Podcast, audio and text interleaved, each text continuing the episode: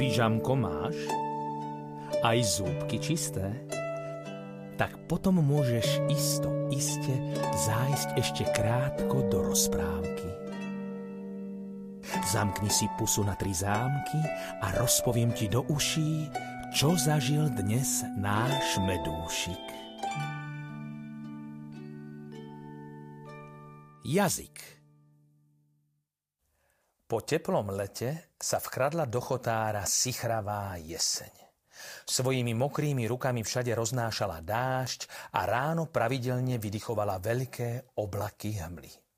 Medúšik už nemohol lietať po celej lúke, ale musel sedieť doma, pretože pomedzi padajúce kvapky dažďa sa dá lietať iba veľmi ťažko a vôbec sa mu to nepáčilo.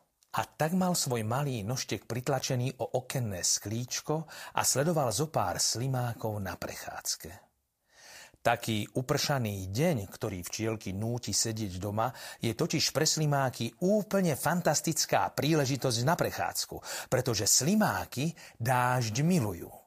Aj pred ich domčekom sa prechádzala slimačia rodinka, ktorá bývala pod veľkým lopúchom.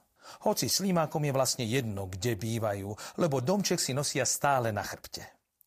A medúšik od tých slimákov na prechádzke počul neuveriteľné veci. Práve keď liezli popod ich oblok, hovorila malá slimuška Silvuška niečo svojmu ockovi a dosť pritom kričala, aby prekričala šumiace dažďové kvapky. Že neviete, kto je Silvuška? No keď vyrastie, Určite ju budú všetci volať slečna slimačica Silvia.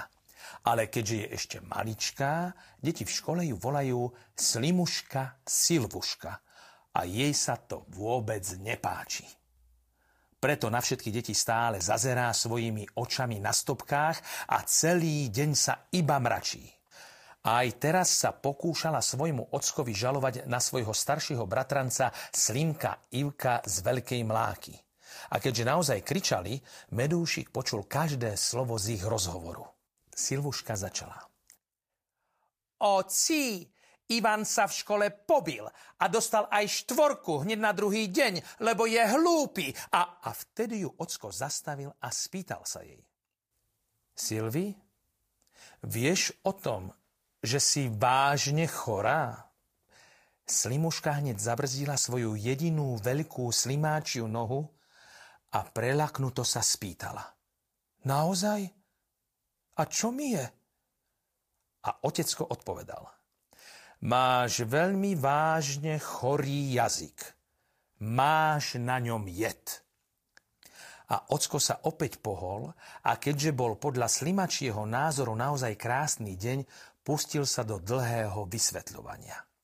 Jazyk to je taký malý výťah jedlo, ktoré spapkáme, znáša smerom dolu do brúška a keď zasa cestuje smerom hore, vynáša z nášho srdiečka slová a vety, ktoré chceme povedať. Ale ty si na Ivana zatiaľ nenašla žiadne pekné slovo. Na tvojom jazyku boli iba samé jedovaté. A keď hovoríš jedovaté slova, môže sa ľahko stať, že toho, kto ich počúva, celkom otráviš. Taký človek potom úplne stratí náladu, zmizne mu z tváre úsmev a je smutný. A ja som ťa musel zastaviť, lebo z tých tvojich jedovatých rečí som bol už načisto otrávený. Silvuška sa skoro rozplakala a možno sa naozaj aj rozplakala, ale Medúšik dobre nevedel rozoznať, či má na týkadlách slzy, alebo je to dážď. Ale za to dobre počul, čo povedala. Oci, Hneď mi prosím pomôž. Ja nechcem byť jedovatá. Rýchlo mi povedz, ako sa lieči jed na jazyku. Ocko chvíľu premýšľal a potom uplakanej cerke povedal. Moja babka Katka vynašla jeden liek, ale musí sa užívať stále a pravidelne. Chceš ho? A Silvuška kričala, prosím, a ocko odvetil. Tak dobre počúvaj. Vždy, keď budeš chcieť niečo povedať, najskôr si to povedz potichu o sebe. A keď sa ti to bude páčiť, Môžeš to povedať aj ostatným, lebo v takých slovách nie je žiaden jed a nie sú nebezpečné ani otrávené. Skúsi teraz povedať o sebe to, čo si hovorila o Ivanovi. Páči sa ti to? Silvuška bola chvíľu ticho a potom povedala iba Fuj! A celá sa triasla, aj keď bol podľa slimačej predpovede počasia ideálny deň. Tým sa mohlo všetko skončiť. Ale neskončilo. Celkom sme pri tom príbehu zabudli na medúšika.